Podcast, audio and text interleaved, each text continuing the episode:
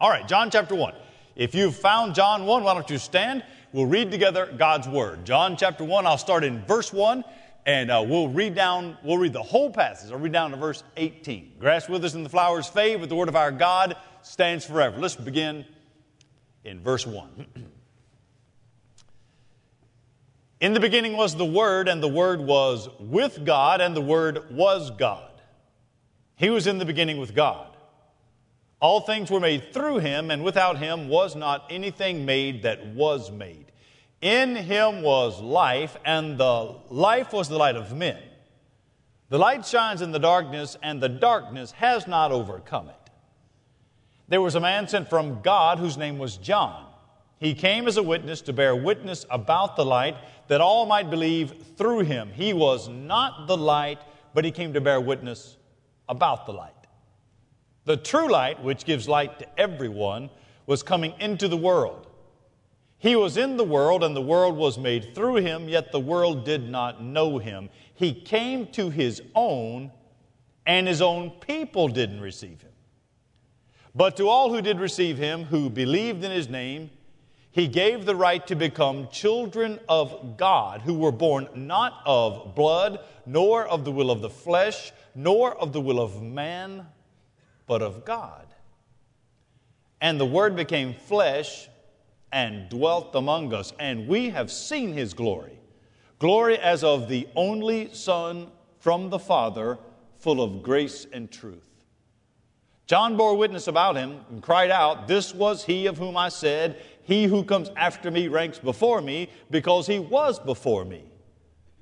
For from his fullness we have all received grace upon grace. For the law was given through Moses, grace and truth came through Jesus Christ. No one has ever seen God, the only God who is at the Father's side. He has made him known. Join me as we pray.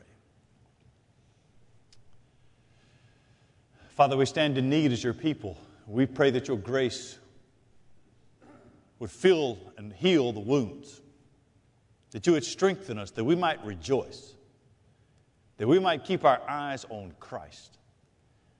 Lord, I pray for those that are believers in God but do not have yet a saving faith in Jesus. We pray by your Spirit you would open their eyes to see Christ. It's in His name we pray. Amen. You may be seated. I do love this passage at Christmas time, and so should you. Especially this Christmas. Of all the beautiful and clear descriptions of Jesus in the entire Bible, this is the one, when I read it, that gives me the most strength when I feel weak. This passage gives me the most hope when I feel worried. You read this passage, and it's, uh, it really is one that shines in the Bible. It's, it's majestic in its tone, it's glorious in its prose. Here in this passage is all the hope and glory of Jesus shining at its brightest. Here's why we, here's why we worship Jesus supremely. It's, it's why we believe we are saved in Him eternally.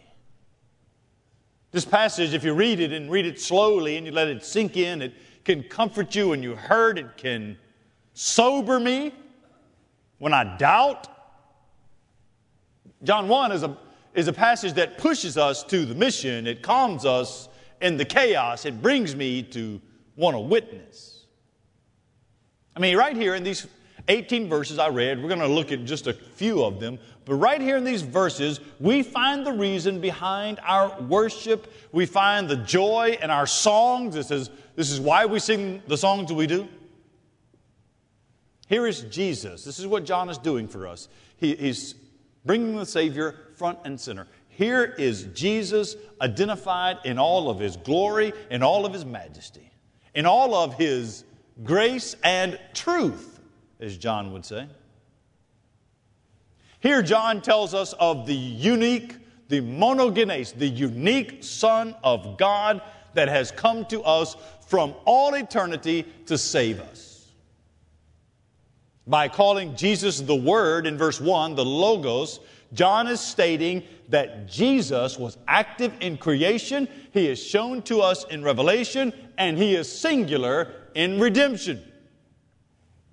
In short, this is John's way of saying there is no other name under heaven given among men by which we must be saved. Here, here is this Christmas passage. And right here in this Christmas passage, especially verse 14, John is clearly identifying Jesus as God. King Jesus, you might call him. He is eternal, he is separate, he is equal with God.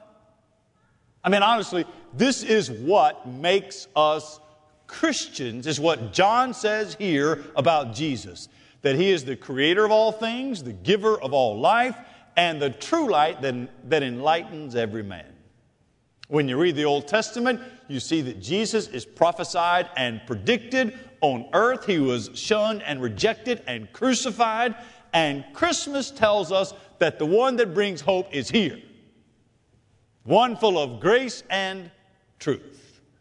So when you read John's gospel, he, he starts with this is the picture of the virgin birth, verse 14 is from his miraculous birth to his finished work on the cross, John will show us that Jesus is the only real Savior, that He's worth your life, He's worth your love, He's worth your affections, He's worth whatever suffering you have to go through, He's worth you untangling some of the problems you deal with, He's worth your devotion.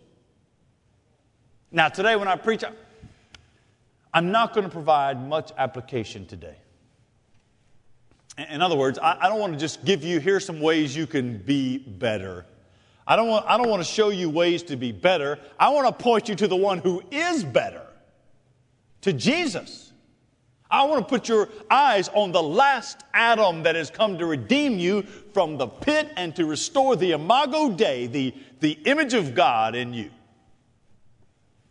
So, this sermon is not filled with a lot of uh, to dos. I want you to find forgiveness and, and feel hope and gain confidence and, and, and stability. I, want you to see that you can have joy by God's grace alone, through faith alone, in Jesus Christ alone. So hope that you'll see this morning about Christmas. If you'd like to keep score, this is probably what I would write down. Christmas is the glory of God come to us. Christmas, it's the glory of God that's come to us. Now, we read 18 verses. I can't preach the whole passage this morning.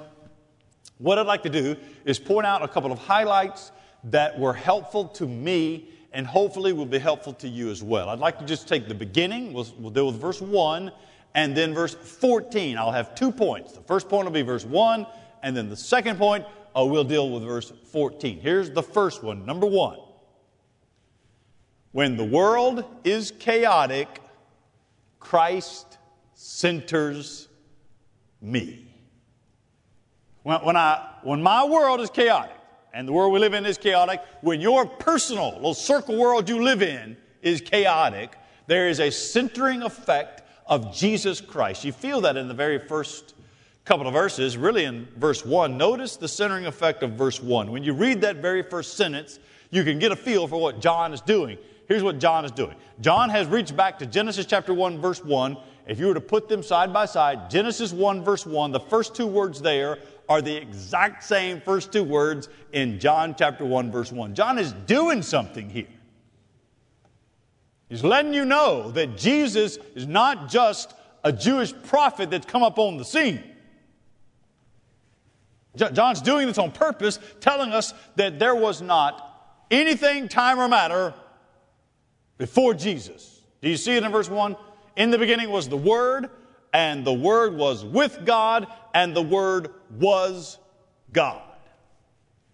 He's doing this on purpose, letting us know that before there was any time or any matter, before there was corona, before there were elections, before there were struggles, before your parents were born, before America existed, Before all of that, there was the Word, Jesus Christ, the Son of God. In this one beautiful verse, John is making several astounding affirmations, affirmations that actually help me in everyday life. So let me give you a couple of them. They're, they're uh, simple, but they might be worth writing down and remembering. So I might just write down the phrase, Jesus is forever. Jesus is forever. So, so when I say forever, what I mean is, as far back as you can see, as far back as forever goes backwards in time, there is Jesus. Forever goes b- both ways. And, and, as far forward as you can imagine in the future, as far as you can think about the fu- future, a thousand, ten thousand, ten billion years from now, there's Jesus. So, however far back you see things, there is Christ. He's there. However far to the future you can see, there is the rock that is Christ, and the rock that is Christ is the rock that always has been and is the rock that always will be. So that if you today, watching online or sitting here uh, at church, if you are in Christ, now when I say if you're in Christ, it's very important you understand what that means. If you have looked to the crucified, resurrected Jesus for forgiveness, you've repented of your sins, and you've trusted that what Jesus did on the cross was for you, you are in Christ. And if you are in Christ, it's good for you to be reminded today that His love for you is infinite. His forgiveness of you is bottomless. His grace extended to you, there's no end to the grace that He gives us. And today I'm asking you to read this passage and trust Him. Trust, you can look back and what we've been through. Trust, God has carried us through so much. Trust Him for what's in the future. It's good for us to remember that Jesus is forever. And under the same point, I'll give you something else to remember about Jesus. it should go without saying, but it's good for us to remember this, and that is that Jesus is God. If I were writing things down, that's what I would write down. Jesus is God. I mean, you see that right there in verse 1, 2, and 3. It, it sort of flows together. Let me read it to you again. John writes In the beginning was the Word, and the Word was with God, and the Word was God. He was in the beginning with God. All things were made through him, and without him was not anything made that was made. Now, when you read that, you see that the Word was with God. There are two distinct persons, but the Word was God and one God. Two distinct persons, one God. We are a Trinitarian people. It's important that we get this. We need to, to think of it for a little while we don't think about the Trinity enough. We are a Trinitarian people believing that God has revealed himself in three persons God the Father, God the Son, and God the Holy Spirit. In fact, the Trinity is why you can be secure in your salvation. Because it didn't depend on you, it is all of God. All of your salvation is all of God. The Puritans used to say the only thing we the only thing we add to our salvation is the sin that makes it necessary. So the Trinity reminds us well, think of it like this God the Father planned your salvation, God the Son accomplished your salvation at the, at the cross. God the Spirit applied your salvation when your eyes were opened to believe in Jesus.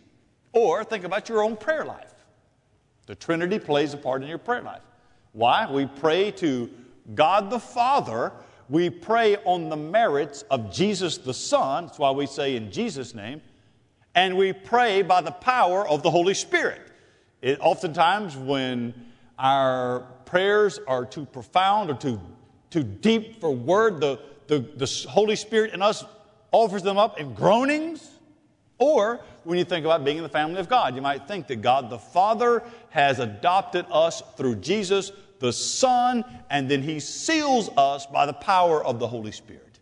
It's important at Christmas for, for us to remember our triune God. He saves us, He sanctifies us, He seals us. And He does that through the eternal work of Jesus the Son, who was slain before the foundation of the world. Now, all of that to say,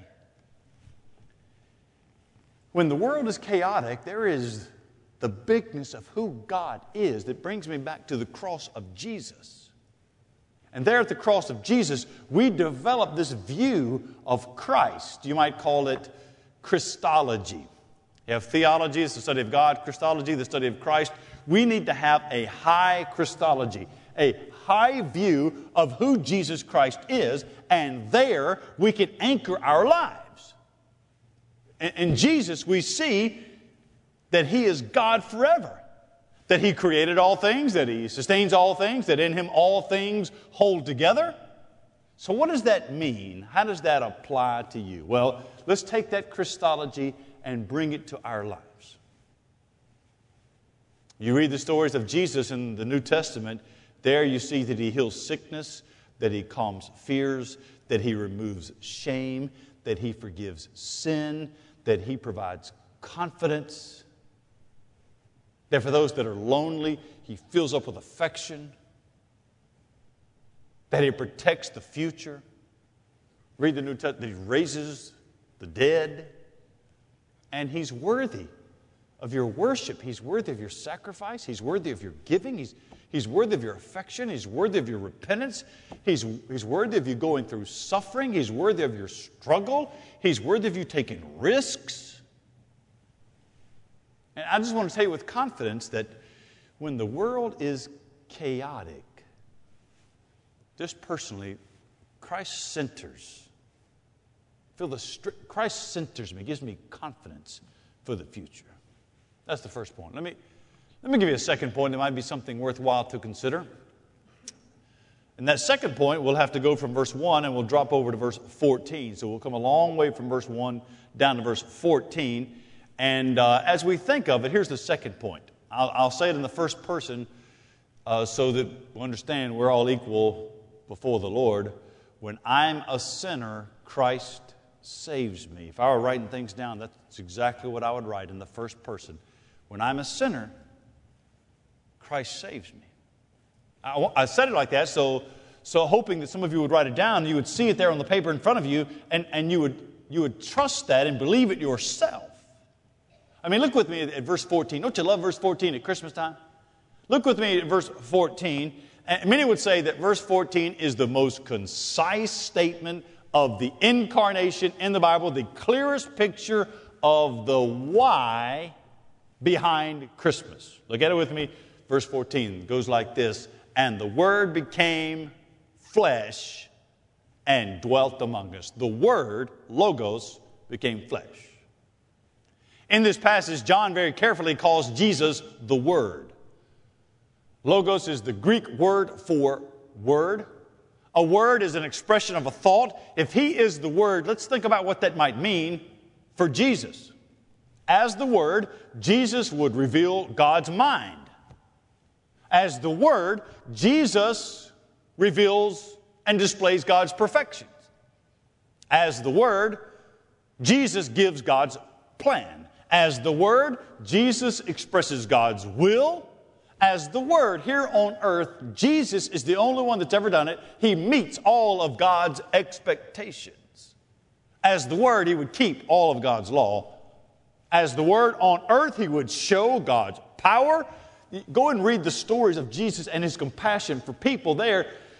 As the Word, He would display God's heart. He is the Word. That's what John calls Him in John chapter 1, verse 14, that's the divine title, but he doesn't leave him there. He says, The incarnation, here comes the virgin birth, the Word became flesh. That word flesh is a strong word. Of all the words that John could use in the Greek dictionary, he opened it up and he, he picked up this word flesh.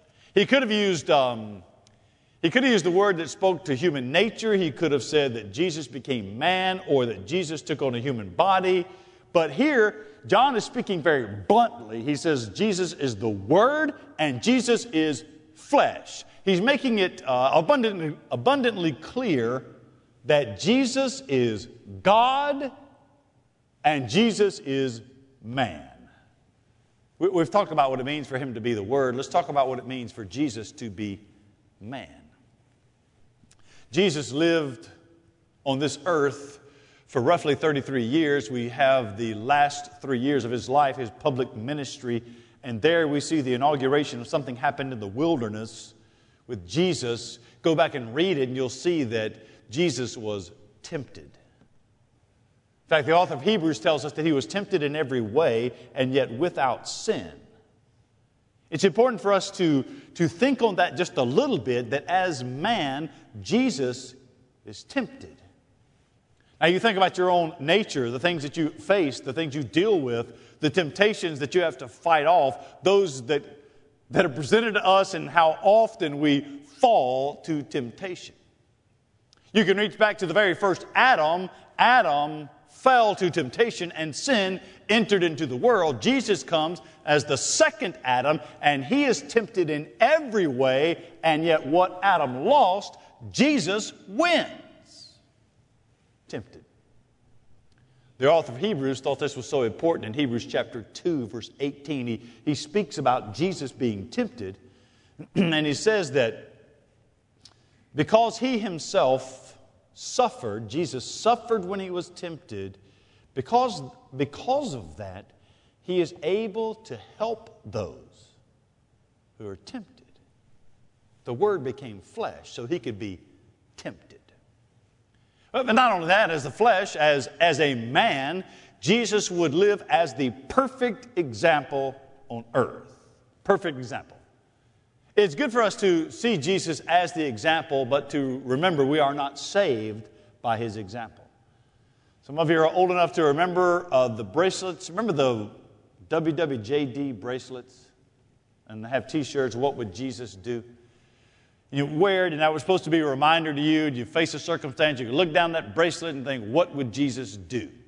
Now, typically, I would look at the bracelet too late, miss the opportunity. Mine should have said, What would Jesus have done?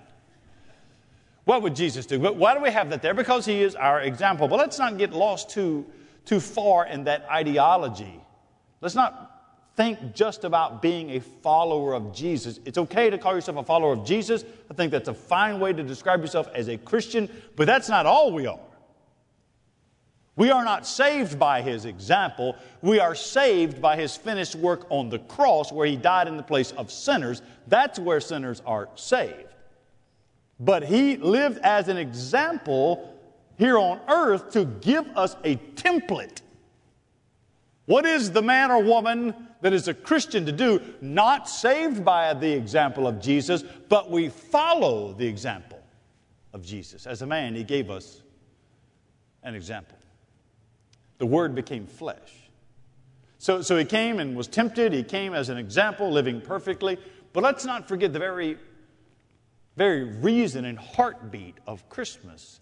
As a man, he came to die for the sins of men and women. You often hear me use the terms the first Adam and the second Adam. The first Adam came created in the image of God and fell into sin, that sinful nature has been inherited by all of Adam and Eve's children. That's us. And that sinful nature, we act out in sin. We are, we are sinners, and because we are sinners, that's why we sin. Sinners sin. Jesus came not as the first Adam, but as the second Adam. And as the second Adam, he came to save us from that inherited curse from the first Adam. How did he do it? He, instead of falling to sin like Adam did when he was tempted, Jesus was tempted in every way, and yet without sin, living perfectly with the righteousness of Christ. He goes to the cross and gives every person that believes the righteousness that he earned. And on the cross, he takes the punishment for all the sinners that will ever be saved. And there, the curse of the first Adam is lifted by the second Adam. I mean, isn't that what Paul told, us in Romans? Romans chapter 5, we were back there, I don't know, maybe 10 years or so back in Romans chapter 5. You remember Romans, right? Romans chapter 5, Paul tells us that sin and death came into the world through one man, and because of that, Adam, because sin and death came into the world through one man, the free gift of grace comes to us through another man, Jesus Christ And that's the good news of Christmas. The Word became flesh. So think of, think of it now. You take those two and put it up together. As the Word, He is the Son of God. As the flesh, He is the Son of Man. A.W. Pink, great preacher and expositor, and really was a scholar a hundred years or so ago. A.W. Pink said, uh, he said that the, the infinite became finite, the invisible became tangible, the unknown became touchable, the unspeakable became the Word. And in verse 14, keep looking at it now, the Word became flesh and dwelt. You see that word dwelt? If you have the King James, it might say tabernacled, pitched his tent. Why do we, why do we uh, think about that word, dwelt? The word became flesh and dwelt among us. John is doing something right there in verse 14. He's reaching back once again to the Old Testament, this time not to Genesis, but to Exodus, and he brings forward this idea of tabernacle. The tabernacle in the wilderness is where God would meet with his people. It was a temporary structure, it, was a, it predated the temple, but it would become a symbol for Christ. And there in the wilderness, God would meet with his people in the tabernacle. What the tabernacle was in the wilderness, Jesus is God with us. In the human condition of weakness and sin and chaos, Jesus comes. God has pitched his tent in his people in the form of Jesus Christ, in the person of Jesus Christ. In the Old Testament, that's where God met with his people, and John teaches us that the new tabernacle is here. The only Son from the Father. The Word became flesh, verse 14 says, and dwelt among us. John says, I, I was there. This is an apostle, firsthand account. I was there. I saw it with my own eyes. I, I saw the transfiguration. I saw the crucifixion. I saw the resurrection. I saw the ascension. We have beheld his glory. It's a special kind of glory. Look at verse 14. What kind of glory it is? It's a special kind, glory as of the only Son. Do you see it? Glory as of the only Son from the Father. That's an important phrase, only Son. That phrase, only son, it, it, comes from the Greek word monogenes. Mono meaning one or unique, and genes meaning type or gene. The only one, the unique, the only one in existence. That is important because you need to pull that phrase forward a couple of chapters to John chapter 3, verse 16, where we hear the phrase, God so loved the world that he gave his monogenes, his only begotten Son, that whoever believes in him will not perish, but have everlasting life. You see, what we have here is Christmas is God giving his Son that leads to the cross. And the cross is what he gave his Son to. So, so if you if you are already a Christian, if you're a Christian, this text reminds us that we have been purchased and the currency is the blood of Christ. If you're not a Christian, if you believe in God, but you, you don't have a saving faith in Jesus, there's no evidence of it in your life, there's no fruit to prove that, then I would just say to you, this is how He saves us. This is what Christmas is about God saving people in Jesus. As a saint, if you're, you're already a Christian, as a saint, this is how He this is how he sustains us. Now, I want to take verse 14 and, and sort of head to the end of this sermon with verse 14. And what I want to do is I want to read verse 14, the whole thing again, and let's go to the end and let's put all the weight of verse 14. Let's take all the weight and put it on the end and see those two words. Let me read it to you. And the Word became flesh and dwelt among us we have seen his glory, glory as of the only Son from the Father, full of grace and truth. If you look over to verse 16, grace upon grace. Look over to verse 17, grace and truth. Verse 14, 16, and 17, the only places in the entire Gospel of John you find the words grace. And he puts there the word truth. He puts that at the very front, the prologue of his gospel, to tell us if you're going to read this gospel, you've got to read it through the lens of grace. The grace of God towards sinners is the dominating theme of the New Testament, and that theme is set side by side with the theme of truth. It's important we have both. Grace without truth, well, that's universalism. Truth without grace, that's judgmentalism and legalism. We have to have the two. And that's what John does for us grace and truth. You hear it every Sunday. When we go through the gospel and we've taken those categories and we say God, man, Christ, and response, you have the picture of truth and grace. Let me explain. The, the truth is that God is holy and He's created everything you see, including you, created you in His image. You have the image of God in you. The truth is that even though you have the image of God, because of your own sin, that image has been disfigured. And the truth of the Bible is that God is holy, we are sinners, and sinners are so foul in the eyes of God because of their sin, they deserve to die. They should be punished. Go back and read Genesis. The very first act of grace is when God didn't immediately kill Adam and Eve.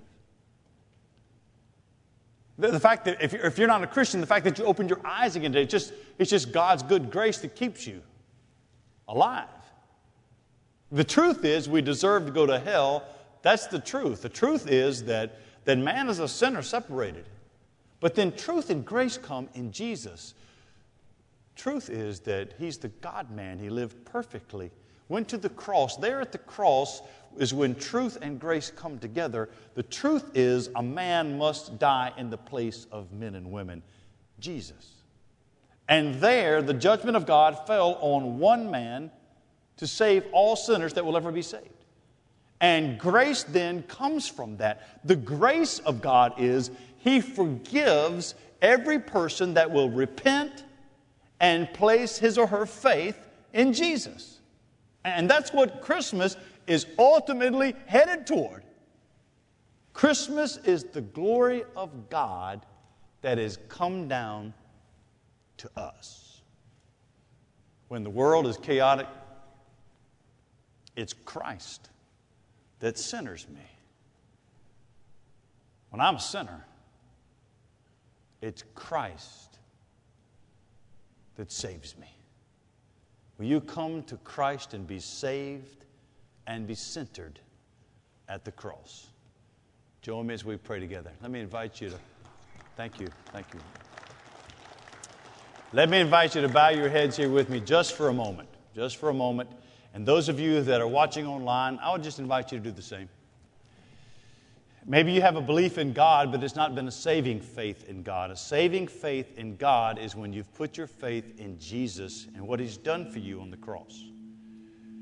Typically, after a sermon like this, we might invite you to come forward or we might meet you out in the lobby, but probably the best way to talk to you more is online, is you to, to send us through our prayer requests. We read all of those so that we can know where you are. You can maybe then express what you've struggled with, and we can help you know what it means to be a Christian and then start following Christ. And maybe already you're a believer and you just need to be encouraged to, to be confident in what God has given you in Jesus, how He's loved you in Jesus, to find your security in the cross of Christ. Father, thank you. Thank you for your grace that saves and sustains us. May we celebrate with great joy what it means to be a child of God. In Jesus' name we pray. Amen. Awesome.